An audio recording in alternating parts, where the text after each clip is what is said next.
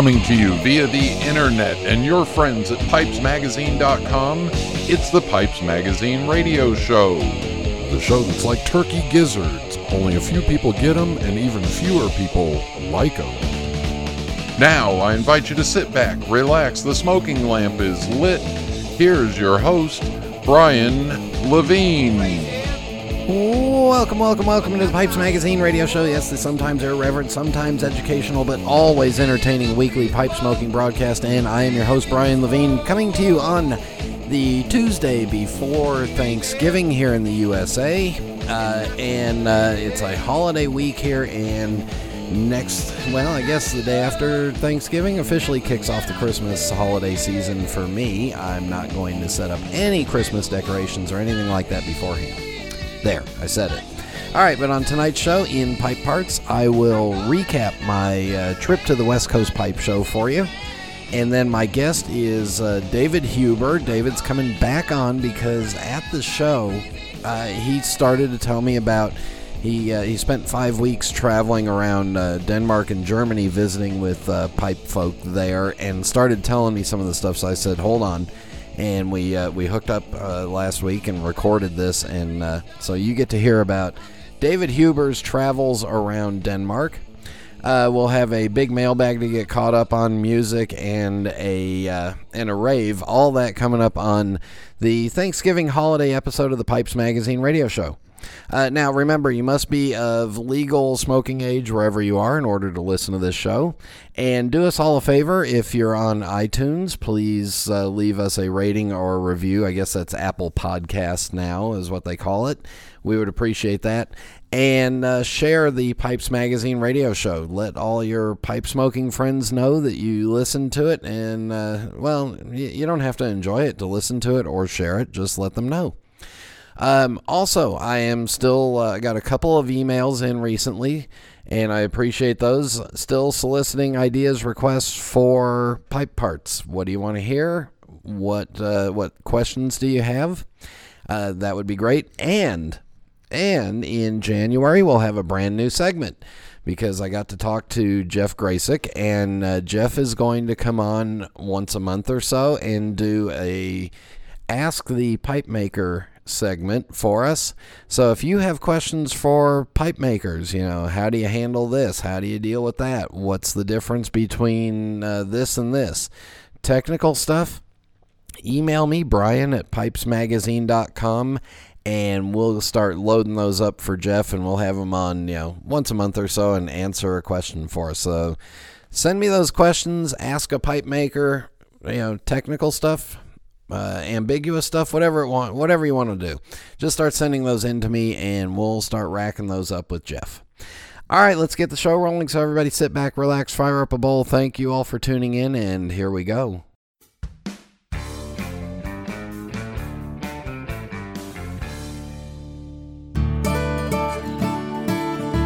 This is Phil Morgan, General Manager of Missouri Meerschaum Corncob Pipes in Washington, Missouri. Our mission since 1869 has been to produce great smoking pipes that anyone can afford. We guarantee our pipes won't be your most expensive, but they just might be the ones you smoke the most. At Missouri Meerschaum Company, we don't just sell our corncob pipes, we grow them, make them, and smoke them. Missouri Meerschaum, Washington, Missouri, since 1869.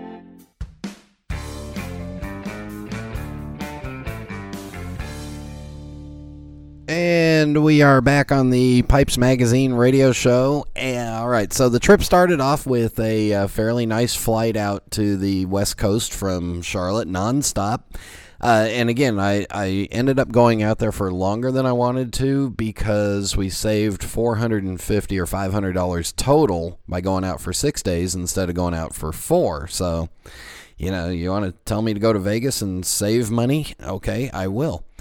Uh, so we get out there, and the only issue I had with the hotel was, yeah, there was there was just no smoking rooms. They they're still in the middle of remodeling their. Uh, remodeling their uh, their tower and they didn't have a so I wasn't able to get a smoking room and there was about uh, from what I understand 30 other reservations that were not able to get smoking rooms so all right so I had to live with that um, the remodeled room is really nice. They did a nice job of expanding the bathroom and giving you a good bathroom area, and the bed was fine, and you know everything was fine. Um, the other issue that the hotel had was their coffee shop was closed. So, uh, with the coffee shop and with the Irish pub being closed, uh, that changed where the pipe guys gathered.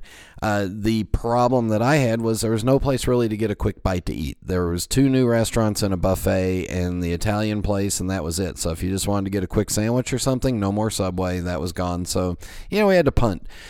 But uh, the pipe guys started gathering on Thursday night and then more on Friday night. And most of us gathered in this beautiful new sports bar area uh, right by the sports book, had plenty of tables and chairs. And, uh, you know, at one point, I think I counted there might have been 50 of us in that uh, bar area, you know, drinking, smoking, and talking. And people would come and go. And, yeah, there was, uh, you know, shuffling around of chairs, but that was a lot of fun. All right, to the show itself. Uh, the show floor opened on Saturday morning at 10 a.m., and there was a really good rush of people for the first two, two and a half hours. Uh, I shared my table with uh, Ryan Alden, and it was the first time I'd shared my table with a pipe maker ever. He brought nine pipes, and two hours later, he only had three or four. And then I think he ended up going home with three total. So it was kind of fun to watch that rush of stuff. Uh, I did give out a whole bunch of uh, buttons to listeners that came up and told me that they loved the Pipes Magazine radio show, so that was nice. Uh, we also had a really good position in the room because to my left was Paul and Sue Bender from the Chicago Pipe Club, and Sue always brings me some of her uh, special homemade cookies. And to our right was Jeff Gracik of uh, J. Alan and Allen Brothers Pipes, so I got to spend time with Jeff. And right behind us was Steve Fallon, the pipe stud, and his wife. So that was uh, that was nice to get to visit with them. And then the entire row across from us was a handful of collectors from Florida and the East Coast. Uh, yeah, again, just a, a really good group of people to have at a table around you for that amount of time. Uh, the show floor was busy most of the day on Saturday, except for, you know, right around lunchtime, there was a bit of a lull. So I didn't get a chance to venture out too far. Uh, I did get to uh, go over and take a look at uh, you know several tables of pipe makers, and uh, it was just you know again a lot of a lot of artisan pipes, a lot of new pipes there. Um, you know, just a lot of really good stuff. Uh, however, one of the benefits to being an exhibitor is that you get to get into the room early. And uh, Steve Fallon had a pipe for sale on his table that I thought was fairly, you know, was, was reasonably priced. And before the show had opened, I kind of spent my pipe budget on a Eltang bamboo poker and a state pipe that, you know, I need to get cleaned up. But, you know, again, I got into the room early, got a great deal. Um, so that was that. Uh, I, I did skip over on uh, on Friday night. Uh, my wife and I went out to dinner with uh, with Rick Newcomb and Jeff Gracik was there. Ernie Markle. Uh, if I'm leaving others out, I apologize because there was about ten or twelve of us that went out for dinner together, and that was a lot of fun. Uh, kind of fun for my wife to get tortured by a bunch of pipe guys talking about pipe stuff at dinner. but anyway, that was fun. Uh, Saturday night, she and I went to one of my favorite restaurants. If you're ever in Las Vegas and you get a chance, go to Mon Ami Gabi at the Paris Hotel. It's one of my absolute favorites. Uh, my my favorite my favorite takeaway from the show uh, was when Marcia Kramer Keller of Kramer's Tobacco Shop brought me two absolutely wonderful books on Disney and in particular on the Sherman brothers that she had and she's starting to clean stuff out and she knew that I would love them. Uh, they're two coffee table size books that I absolutely love. Uh, I had a couple other folks gift me uh, Mickey Mouse pins that they had in there, uh, you know, laying around and uh, that was great. Um, Pipewise on Saturday night, you know, after my wife and I went out to dinner, we went uh, we went and hung out with the pipe guys. Got to uh, got to spend some time with uh, Lord of the Pipe Rings. Uh, got to see uh, uh, Devo from the Las Vegas Pipe Club, who's now retired and starting his new job. He had a table. Again, just you know, the the pipe show is the perfect size. I would estimate about uh, 90 tables, and all day Saturday the tables were busy. On Sunday, instead of having a real Sunday lull drop off, 10 a.m. came around, and again the tables were busy. Uh, 10 a.m. all the way up until closing at 3 p.m. when they had to make an announcement. All right, y'all got to get going. Y'all got to get out and get gone. Um, and again, then uh, you know, once we got packed up, it was off to uh, In and Out Burger for the second time with uh, Pete Prevost and uh, and Micah from uh, uh, from Briarworks. So I got to hang out with them for a little bit before they had to hit the road back. Sunday night, more smoking and drinking in the bar. And then Monday, my wife and I pretty much did the tourist thing and saw a show on uh, on Monday night we saw we saw Terry Fator who is hysterical, and then Tuesday we came home. And then what you are hearing now is the remnants of my annual I'm going to Las Vegas in the fall cold. So I thought I was going to escape it this year, but nope, I didn't. All right, there is the uh, West Coast Pipe Show in a nutshell. And again, the best part of it is hanging out with people and uh, you know getting to see a lot of pipes and talk a lot of tobaccos and just get to visit with everybody. In just a moment, we will have David Huber. This is Internet Radio. Being at the forefront of craft tobacco production for over 20 years, we've been involved in some rather interesting projects at Cornell and Diehl. From the Cellar Series to the Small Batch Project, we're extremely proud of how far we've come. So, moving forward, we wanted to take it back to basics, and that's what the Burley Flake series is all about. Burley is an underrated varietal, but there is a ton of nuance there. Using various condimental tobaccos to accentuate different aspects of the air cured leaf, each blend in this series is intended to showcase different individual subtleties inherent to Burley. It's a simple concept, one that I think really speaks to the essence of what we do at C&D as a crew of folks who just love tobacco. It's also really good. Cornell and Diehl's Burley Flakes series, wherever fine tobaccos are sold. We are back on the Pipes Magazine radio show, and joining us again is David Huber. And David, the last time you were on the show was uh, November of 2014. So literally almost four years ago exactly. Uh, but at this most recent West Coast Pipe Show, we were talking about your whirlwind trip of pipe makers of Denmark. And I said, stop talking right there. I want to record this. So here we are sitting down to record it. And and hear about your trip. But uh, first, let's welcome back to the Pipes Magazine radio show, pipe maker David Huber. David, officially welcome back again. Thanks so much for having me, Brian. It's an honor to be back. And and, and this is going to be fun because uh, so let, us just catch up. I mean, if anybody wants to hear the original uh, the original episode was uh, number one twelve back in November of two thousand fourteen. So we'll you know we'll we'll learn if you want to hear the origin story about the uh, about the actor turned uh, sound designer turned pipe maker, go hear that. Uh, but what what's been going on the last four years? Wow, so much has changed in the last four years, Brian. Thanks for asking. Um, since then, um, my wife and I purchased our first house in Durham, so we're here for a while now. Um, I upgraded a lot of things in my studio, and I moved my studio into Liberty Arts, which is a, an arts collaborative um, made up of about 13 artists. Um, everybody works in uh, different mediums metal, glass. Um, we have a, a, printing press there as well. And then there's me. Um, so I've been working in my studio there for about two years now. Um, and I love it there. It's so great to have a community of artisans who are all doing something a little different. Um, you know, in, in addition to that, you know, like I've been practicing making the best pipes that I can. Um, and uh, I've, I've come a long way. Um, I, I feel like I have anyway. Um, and I've, I've been really honored to pick up um, a couple of, of mentors. Uh, Nanna Ivarsson has been mentoring me for a couple of years now. Uh, Alex Florov has been um, mentoring me as well. Uh, Premolcheta has continued to be a mentor to me.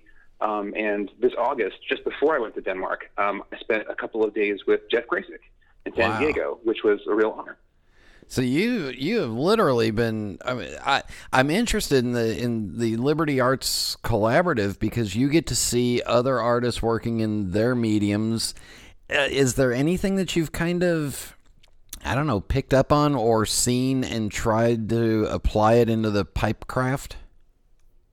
I've mostly been focused on my own work and enjoying the camaraderie of having other artists who aren't focused on pipes and getting their input. Um, because having having other artisans' eyes who just aren't used to looking at pipes have a kind of a unique viewpoint. Where um, in the pipe community, my experience is that like we're all used to looking at you know great, amazing, high grade pipes, and you know that image kind of gets burned into our, our, our brains.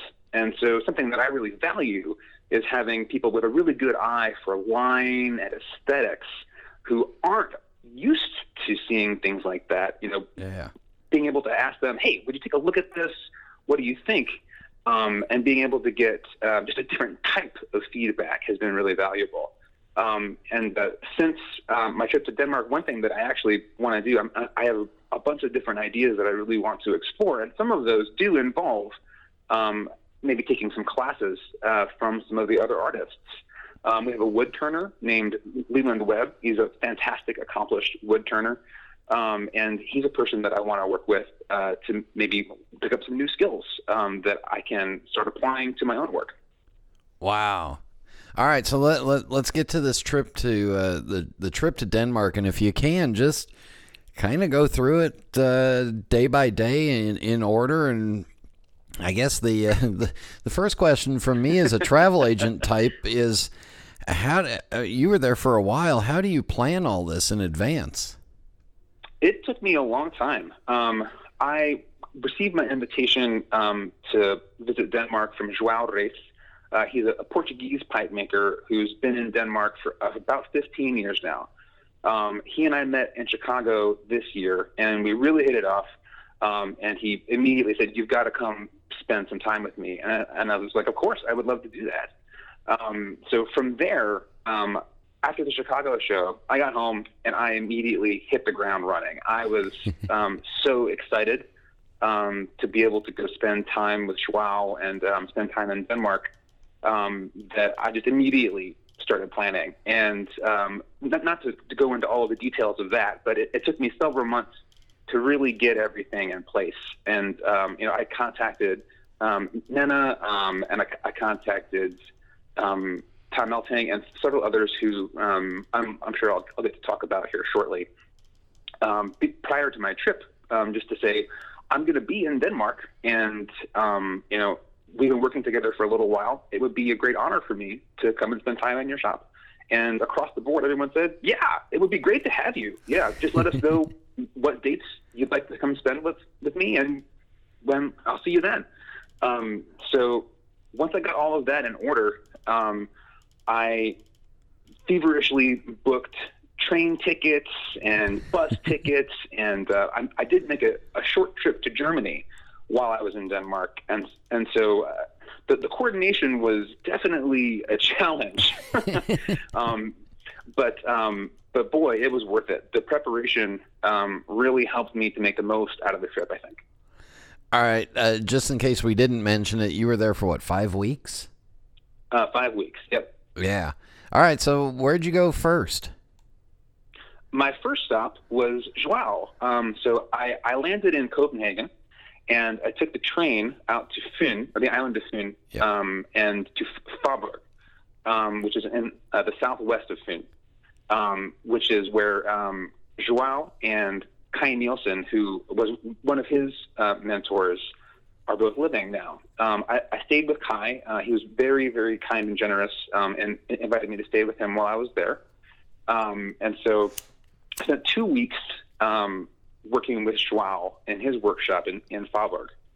Um, and uh, during that time, um, I, I spent a couple of days working with Kai as well in his workshop, um, which was really wonderful. Um, you know, Kai has been in the industry for 50 years, a little over 50 years, and um, his workshop has collected so many fantastic tools and um, so many interesting custom tools too. Um, the, the almost, you know, I would describe them as imaginative in their problem solving.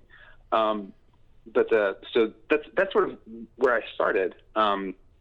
And Joao and I had a great time together. Um, I learned oh, so much from him. He he showed me some um, techniques uh, from drilling first and, instead of shaping first that were new and really interesting to me. Um, and that's those are some skills that I'm I'm going to be applying for some some new designs um, and some some new stuff that I'm really interested in exploring. Um, after I left Joao's shop, um, oh, actually, I should backtrack just a little bit because Yeah. during that time, um, Nanna mentioned to me that there was a big event going on at the Danish Pipe Shop. Um, it was the, the book release. Yeah. Um, yeah, and so you know, I had just taken a three-hour train ride to Faaborg, but I was like, oh, okay, I'll come back. so, um, two days after I arrived in Faaborg, I was back on the train and, and back to Copenhagen, and that's where um, I met uh, Per and Olsen um, from from S. Bang. Uh, per Noltensmeier, uh, I'm sorry, Per Hansen and Olsen Noltensmeier um, from S. Bang.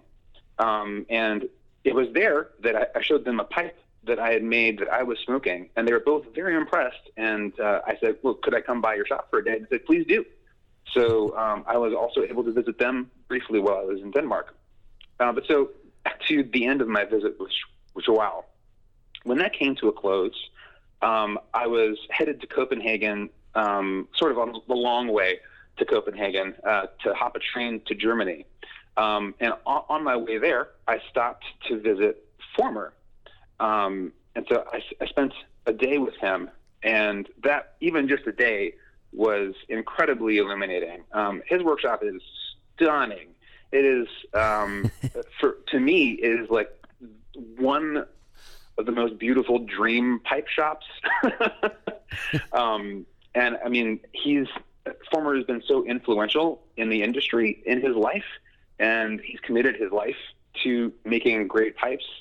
And uh, he also has so many um, cool uh, different tricks and processes uh, that really help him to make great pipes and make them efficiently. Um, wh- while I was there, um, I, I was there for an eight-hour day, and um, over an eight-hour day of relaxed coffee and um, smoking our pipes and talking and having little snacks, he hammered out a beautiful sandblasted apple, and it was huge. um, and it was it was amazing to watch him do this. Um, I it, he he knew uh, as he shaped it, he rattled off all these different numbers and measurements, and um, that that he just knows by heart and by hand and by eye. Um, but he he also knows how to teach them, which I was really very impressed by. Um, so th- that was an amazing visit, and um, at the end, you know, it was clear to me one day wasn't going to be long enough to really get the most out of visiting former. And so, you know, I mentioned to him I would love to come back, and he said I'd love to have you back. Um, and so I'll, I'll I'll be going back um, in the next year for about a week um, to study with former again to learn all that I can from him. Um, after I left former was when I went and spent a day with S-Bang, and that was fascinating as well. I, I loved their shop for different reasons than I loved, say, former shop. Their shop is very straightforward. Um, it is they have what they need and nothing else. Um, they have spent the last 40 plus years um, refining their process and getting all the tools exactly as they need them. And so they just cut off all the fat, which I think um, is really kind of indicative, you know, of the pipes that they make, right? They cut off all the fat. Nothing that is unnecessary is present. And it seems to be a philosophy that they carry um, from their workshop to their pipes. Um, so it was a real honor to get to spend time with them. From there, hop the plane to Germany um, to spend a few days with German collector Ulrich Förler. Um, he's uh, lovingly known as Uli. Um, so I got there to study his collection. He has one of the finest collections of high grade artisan pipes in the world. And I was not disappointed. I have not had the opportunity many times in my life to handle um, a Bo Nordh pipe. Um, Yeah. But but with Uli, I was I got the opportunity to, ha- to handle nearly forty. Um, it, was um, a, it was a little dizzying, I would say. Um, but uh, that was just scraping the surface. Um, he had pipes from everybody that you've ever heard of, um, who is at the top of the industry, and he had a lot of them. Um, so I took very detailed notes from that visit, um, and I feel like, from a design standpoint, I I just got to dip my head in, in into the design education bucket, so to speak. Let's take a that let's was- let's take a break right here because I got a couple of questions about stuff that you've already talked about, and we're not even what uh, we're not even halfway through your trip yet. So we'll take Okay. a break and then we'll be right back.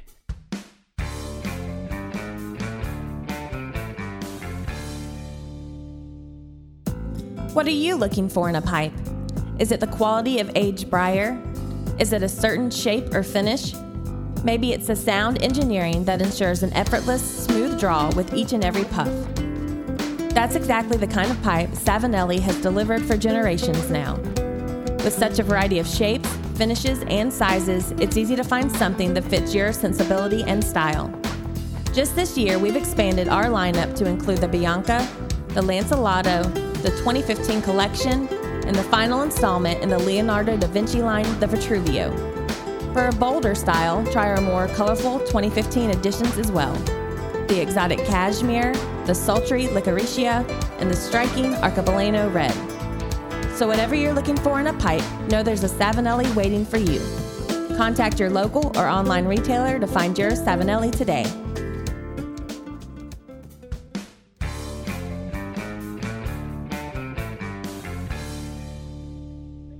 And we are back on the Pipes Magazine radio show, getting the uh, getting the tour of Denmark, and then uh, and Uli's pipes from David Huber.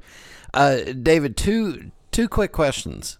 Uh, one, when you're looking at like those, you know, when you're looking at 40 Bo Nordhs, or uh, I've seen some of Uli's pipes when he's brought them to Chicago and displayed them. Um, what you know besides the beauty of them are you looking at proportions angles measurements what yeah, are you looking at all of that and trying to trying to grab that from other pipe makers Absolutely. Anytime that I look at a pipe from a, a maker that I respect, I'm looking at everything. Um, I'm very interested in first, you know, the design, the overall proportions. You know, what is this pipe look like from every angle? You know, I want to see um, like even weird angles that you might not um, really pay attention to on a regular basis. You know, I'm, I'm curious about those things. Um, I am also really curious about the way that the product is uh, finished on the inside. So I always remove stems. Um, I want to see, especially on, so like on like a flush mount fit. Um, I want to see what the the, fr- the face of the stem and the tenon look like. I want to see what the bevel on the inside of the tenon looks like. Um, I want to see what the the face of the shank looks like. You know, is it stained? Is it polished? Is it um, you know any any number of different styles of, of finishing? Um, What does the mortise look like? What does the bevel into the mortise look like? And so on and so forth. Um, so those those sorts of details are really important to me, and I'm always really excited to to, to look at those things, especially from pipe makers that I have a great deal of respect for. yeah and, and especially from pipe makers that aren't with us anymore Yeah, especially especially them because I can't ask Bo a question. You know, there's no th- there's no chance for me to bump into him at a pipe show or, or even you know to be lucky enough to go and visit him in his workshop. He's he's not with us, so you know he can't share that information directly anymore. Yeah. So the best opportunity that I could have to learn as much as I can from him is to study the work when it's in my hands. And and then the next question is when you're in the shops with these guys, are you actually what, what did you get a chance to make a pipe while you were there in some of these shops or were you just kind of watching them do their thing? A little bit of both. Um, the people that I spent more time with, I did make pipes with. So I made two pipes with with Kai Nielsen. I made three pipes with Joao. Um, when I visited Tom Eltang, which we'll talk about a little later, um, I made two pipes with him, and I, I made two pipes with Nanna. Um, I'm not sure how many I'll make when I go back to visit Former, but you know, we'll see. Yeah. All right, let's continue on with the trip because uh, I, I, you've already got me drooling with uh, with Uli's pipes and and and seeing all those, but uh, I want to hear about the other pipe makers. Okay. While I was visiting Uli, um, he set up uh, an appointment to go and drop in on Cornelius Mänz. So Yeah, we'll just swing by. yeah, yeah. So so we did so. You know, um, I was I, I was thrilled to get to meet Cornelius. Um, he and I have never interacted before, but when when we got there, he met me with a warm smile and a huge hug. Um, he was um, just such a genuine and warm person, um, and he was so excited to have us as his guests. Um, so that was a real treat. And by the end of the day, um, he and I talked about my coming back for a longer visit, so that I could actually learn with him a little. So, um, so yeah. So as you can see, there's already some return trips sort of piling up, which is Yeah. which is very exciting. Um, and it's it's a really it's a really huge honor for me, especially like from someone like Cornelius, who you know I've just met to to, to be willing to have me come and spend some committed time working with him. It's it's really it, it- it really warms my heart. You know, um, after visiting Cornelius, um, we went back to Uli's. I studied a little more, and then I hopped a plane in Stuttgart and went back to Denmark. Um, when I got back to Denmark was when I went and spent two days studying with Nanna. Um, she, her workshop is so wonderful. um, it is on on the property where she lives, um, and it's just a stone's throw from her front door. And it's uh, it's very charming. She has plants everywhere, um, and it, the there's so much natural light um, in there. And she also uh, keeps um, a, a pretty minimalist workshop. She has what she needs, and um, her focus is on making great pipes with exactly the right tools. And so she's, you know, over her career, she's gotten everything just so. Um, it was a real treat to get to spend time with Nanna and to learn from her and to get to know her her boys a little bit. Um, Yeah. Her sons, Matt, Mattis and Sixton, were in and out of the shop frequently. Um, they're both, you know, young and rowdy, um, and just a lot of fun to have around.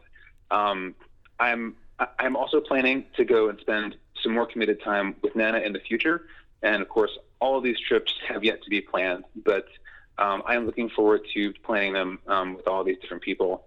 Um, after I uh, after the visit with Nanna uh, came to a close, um, I went for my final visit of the trip was which was to Tom Eltang. Um, so I I got to spend three days with Tom, and while I was there every day, uh, Johannes Rasmussen was also there. Um, who uh, he he's the uh, grandson of Julia. Um, Oh wow.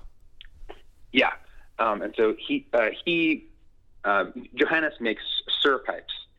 Um, so if if you've if you've seen those um, around, uh, he's he's been making pipes for um, about seven years, uh, and I, I think he's he's a great new pipe maker, and you know it's it's in the blood for him. So it was really a, a treat to get to spend time with him in the workshop um, of Tom as well.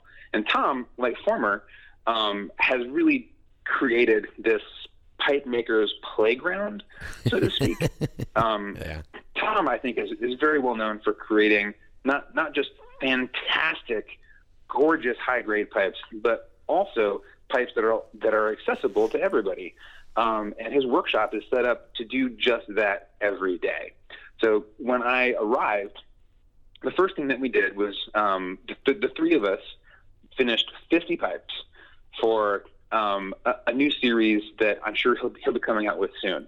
Um, and then the next day, we sat down and we started making um, some of our higher end work together. And I watched him make a snail um, from start to finish in a day. Um, you know, the, the, rumors are true. Tom is fast. yeah. Um, um, it was it was incredible to watch him work, um, and it was so much fun to spend time with him in his shop. Um, a, a, couple of times, Tom teased me and said, "You're doing that way too slow." uh, but um, so I, I, came home with uh, two pipes um, that I made with Tom, three with Joao, and two with Nanna. Um, and it, the trip was just so incredible. I, I learned so much. Um, I, I, got to practice some new techniques and um, learn how to do some things that um, I I just hadn't known you could do in the way that some of these pipe makers were doing them. Um, and I'm I'm really excited to start applying them to my own work. Um, it's going to take a long time to process so much amazing information, um, but uh, I I know that with time, as I'm able to do that, my work is going to. I mean, I'm just really excited to see where things go. But I'm I'm I'm excited about it. Did you take notes or pictures or video of processes so that you could remember all of this? All of the above, yes. um, at, um, I took detailed photos when I was in the workshop, um, with permission, of course, um, and, uh, and, and also video. Um, and then every night when I uh, would return to where I was staying, um, I, I had my laptop with me and I would not only journal, you know, about what happened that day, but um, I wrote down very detailed step-by-step notes for each of the processes that I had learned. Um, so I have I have quick and easy access to everything that I need to to remember the things that I learned. And does each pipe maker kind of uh, lay out their equipment the in the same order, or do they have all the, or is it completely random and it's how they've kind of laid out their workshop for them? So my, my experience, and one of the most interesting things that I took away um, from this trip was that everybody has different tools. I mean, some of them overlap, right? There, there are many tools that everybody yeah. uses, but um, there were also many tools that each pipe maker had just come to use through their own experience and through the way that they approach making the best product that they can. Um, so that that was also very exciting to me. Um, you know, the way that one person might use sandpaper is different than the way another person might use sandpaper, like by hand, or you know, um, the way that one person um, works a stem is different from another way, uh, from the way another person um, works on a stem. Um, and all of it works for the way that they approach making their best work. And it all works, right? Um, everybody's focus, uh, in my experience, was the final product. What's going to get me the best product? Um, and how, how, how can I create a process that works for me to get me there. Um, so th- that that really impacted me to see that um, everybody had had figured out what works for them um, to get them their best product. Yeah, so I guess there's there's the basics of a you know of a lathe, the belt sander, and you know and and a drill press, and then it's just how it all kind of works into their own flow and and their own stylings. I think that's one of the beautiful things about artisan pipes is that they're so personal. Um, you know, the pipes that Nanna makes are so her, um, and the pipes that Tom makes are so him. Um, and no, nobody else can make a pipe just like they can. Like there's something very special about that, um, and that's I think one of the reasons that I fell in love with artisan pipes in the first place. I think that's one of the things that keeps so many people coming back. And were there any uh, secrets that they wouldn't tell you, or kind of uh, was there a uh, was there a corner of a workshop covered up in burlap that you were told not to look under? there was an elephant in some rooms, but I only knew because the trunk was sticking out from the burlap. um, for the most part, everybody was very open um, with me, which um, I, I was I was very honored by. Um, Yeah. There was no question that was dismissed. Um, nobody um, hid anything that I knew of. Um, and uh, yeah, everybody seems very excited to have me um, and really excited to teach me everything that they could. Tom Eltang told me one time. He said, "I'll tell you all my secrets because it'll take you 20 years of experience to catch up to me." That sounds right to me. Yeah. Uh, how was the uh, how was the food and the drinks? Uh, I thought that the food was good. Um, I ate a lot of fish while I was there, um, Yeah. um, and uh, I really enjoyed the the local beers. Um, the uh, Tuborg Classic Yep. was, I think, the beer that we drank the most. Um, yeah, I really enjoyed it. I I enjoyed the food. I enjoyed the drinks. Um, I really enjoyed the culture and the people. Um, Danish people, in my experience, very warm and and authentic, and I, I really enjoyed that. It's one of the one. It's one of the safest feelings I've ever had in a foreign country. Yeah, me too. I can relate. And the trains are really comfortable. Um, The trains were very comfortable. So the the pipes that you made over there, what happened to them? Did they come back here? Are they for sale now? Did you sell them already? I have three that I have a, a few finishing touches um, to put on before they'll be ready for sale, but the others have already sold.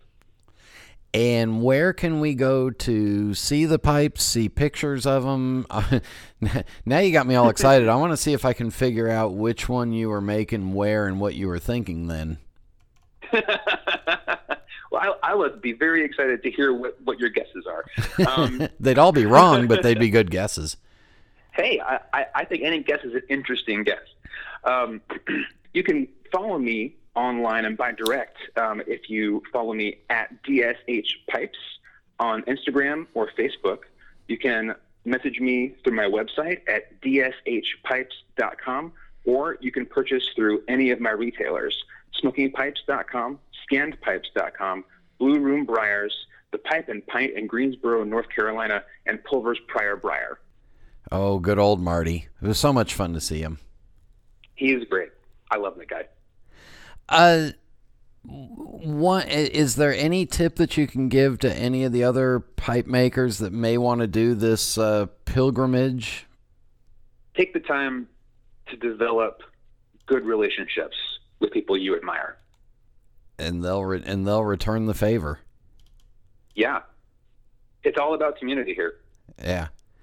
Uh, David, we'll wrap this up with the fast five final questions. You get them again, and you have not had time to go back and listen to what you gave before, so we'll see if it's changed. Um, Okay, I'm ready. if if I really want to go back there and listen that far back. Uh, but anyway, uh, what is your favorite pipe? One that I made.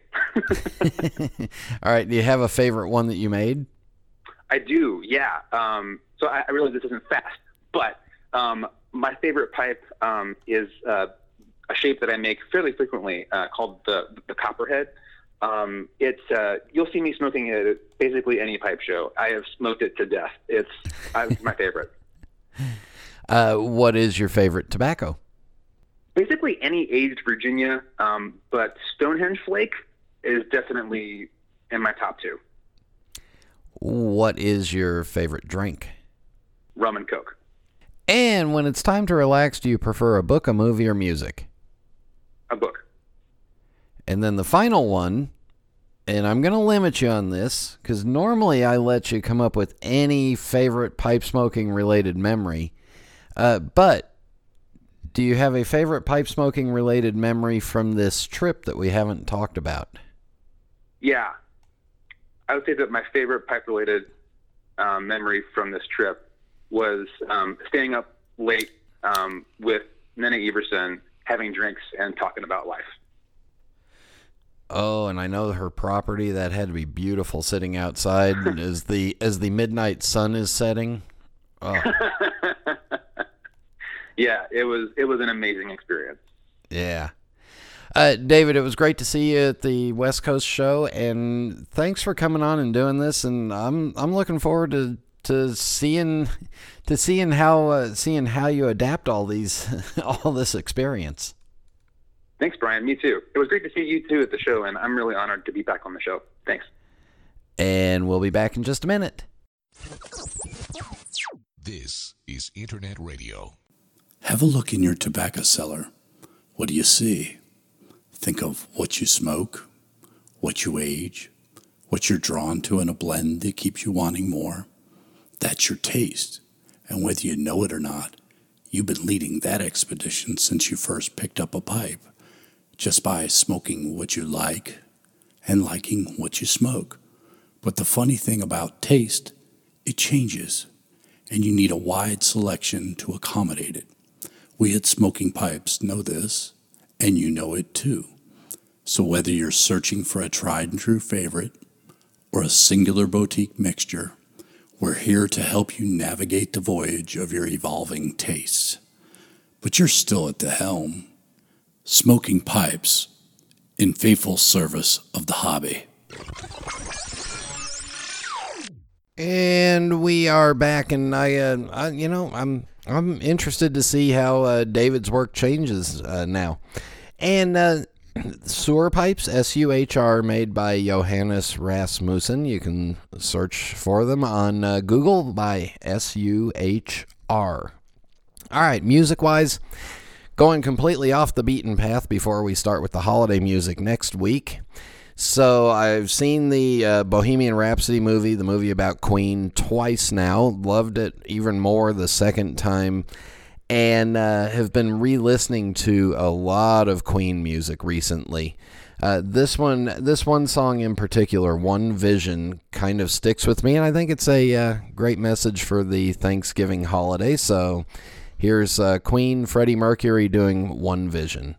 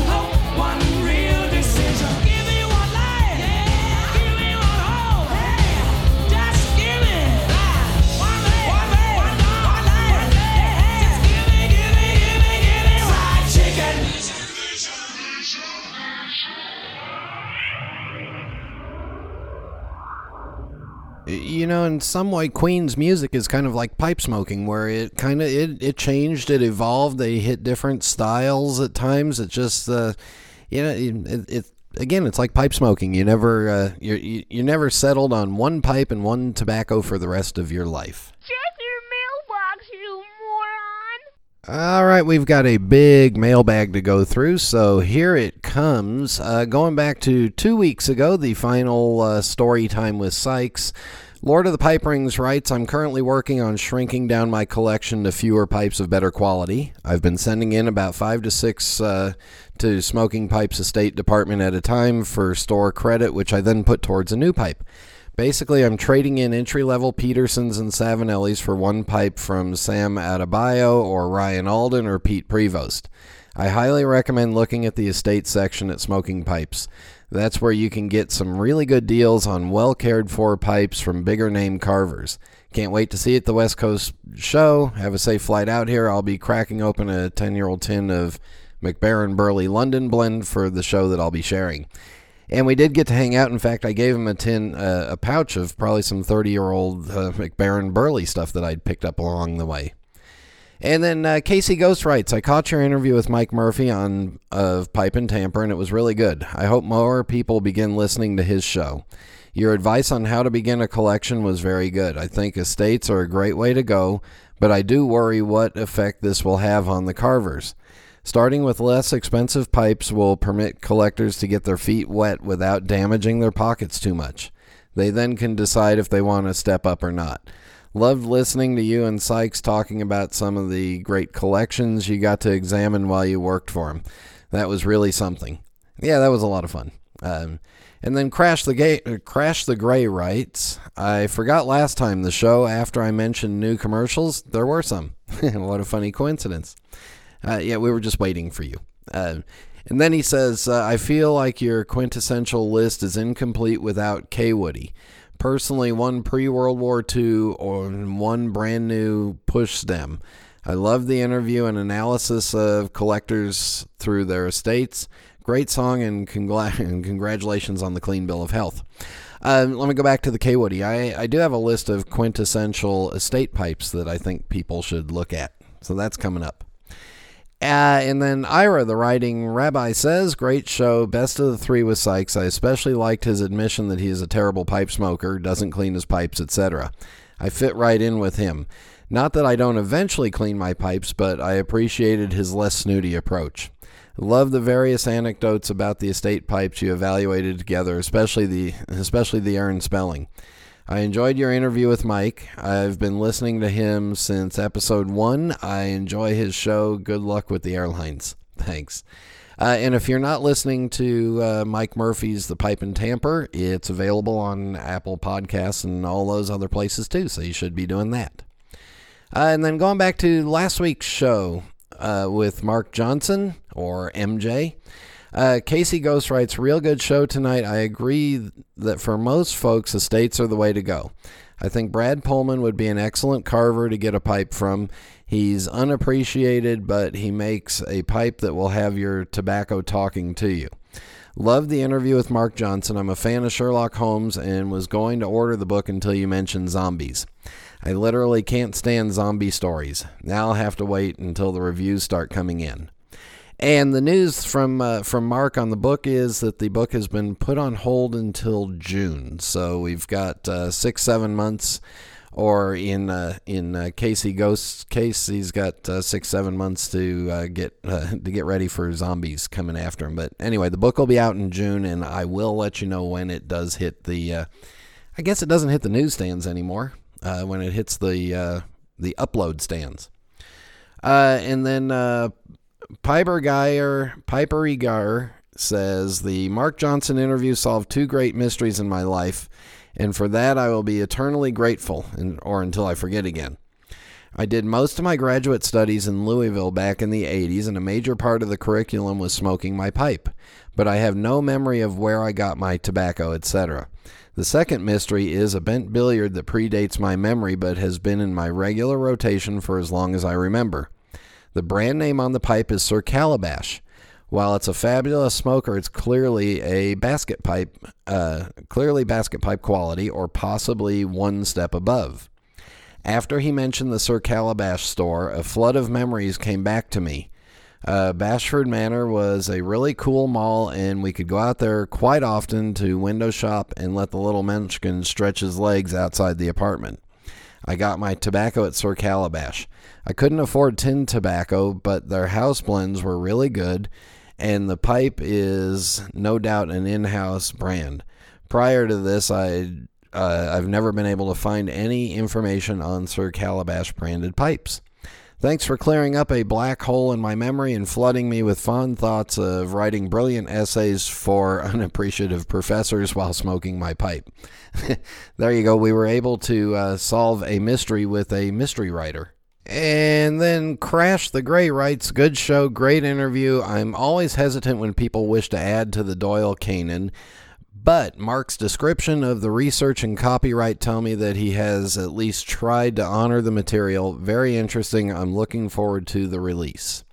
And uh, remember, again, if you have any questions or comments for me, you can email me directly at pipesmagazine.com or uh, uh, brian at pipesmagazine.com or travel related stuff, brian.levine at mei-travel.com.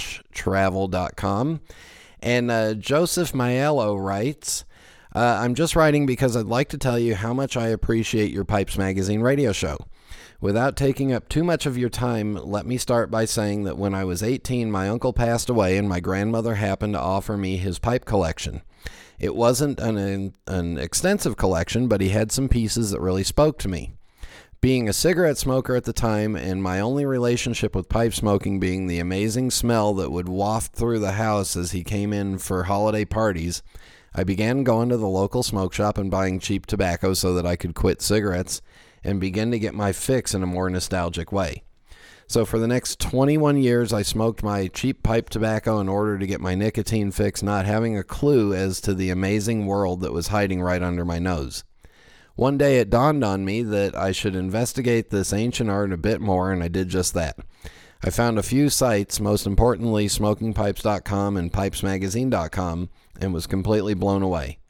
Over the past three years, I've developed a real appreciation for the reviews of Jim Inks.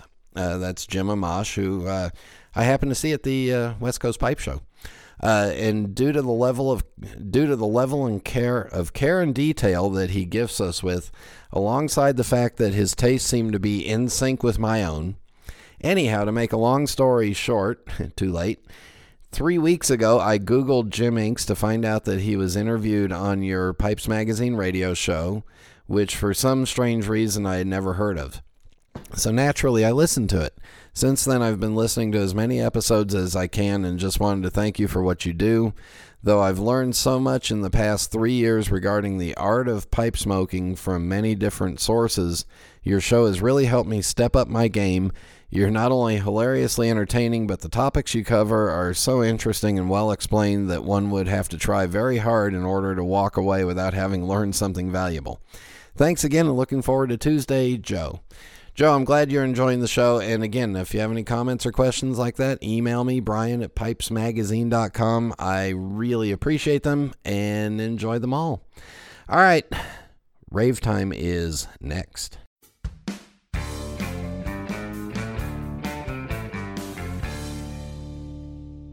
There's nothing quite like a good book, or my genuine Missouri Meerschaum corncob pipe, an American legend since 1869.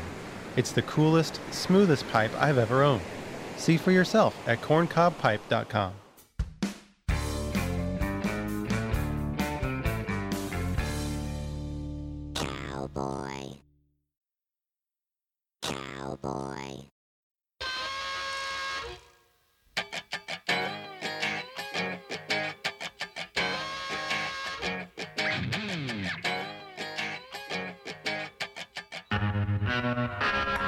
This week is Thanksgiving in the United States. It's this Thursday. And for 65% of you that listen to the show, because the other 35% are out of the U.S., well, it doesn't mean much except it means that we're getting close to the Christmas season. So let me start off the uh, Thanksgiving thankfulness and the Christmas season with saying thank you to the pipe show organizers out there. Uh, the folks that put on these shows don't do it for profit; they do it for their for their own uh, for their own pleasure, their own entertainment, and uh, and seeing all of us have a good time. Uh, and the folks that are starting up new pipe shows, uh, you know, the guys in Texas, the guys in Richmond that are bringing back their show. Uh, the the folks in Raleigh that continue to do a show year after year, the NASPC in Columbus, Ohio, uh, the group in St. Louis that puts on a great show every February, and of course the people of uh, the Chicago Pipe Club that put on that wonderful show that is the mecca of uh, pipe smoking. Uh, let me say also thank you to the forum moderators on, uh, you know, like the forum moderators on Pipes Magazine and the forum moderators and admins on several of the very active uh, pipe smoking Facebook groups. Those guys are not doing this for profit. They're doing it because they enjoy what they're doing and they want to make it a, uh, they, you know, they want to keep their groups as clean and organized as possible. And they do it without any uh, you know there's no money in in any of this. So they just do it out of their own goodwill. So thank you to those guys that help do that. Uh, to the folks that write on tobacco reviews regularly you know, nobody's getting paid for that. Nobody's getting inundated with free tobacco and all that. They're doing it because they want to put their reviews out there, and for that, I'm thankful. And of course, I'm thankful for all of you, the show listeners that tune in every week. So, uh, with all that being said, just thank you all, and a thank you to David Huber for joining me. Thank you all again for tuning in, and until next time.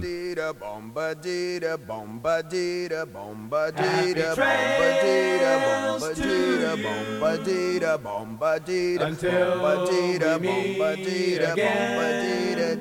Happy trails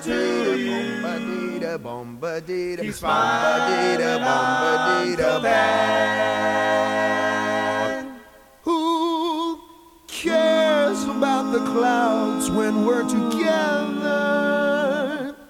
Just sing a song and think about sunny weather.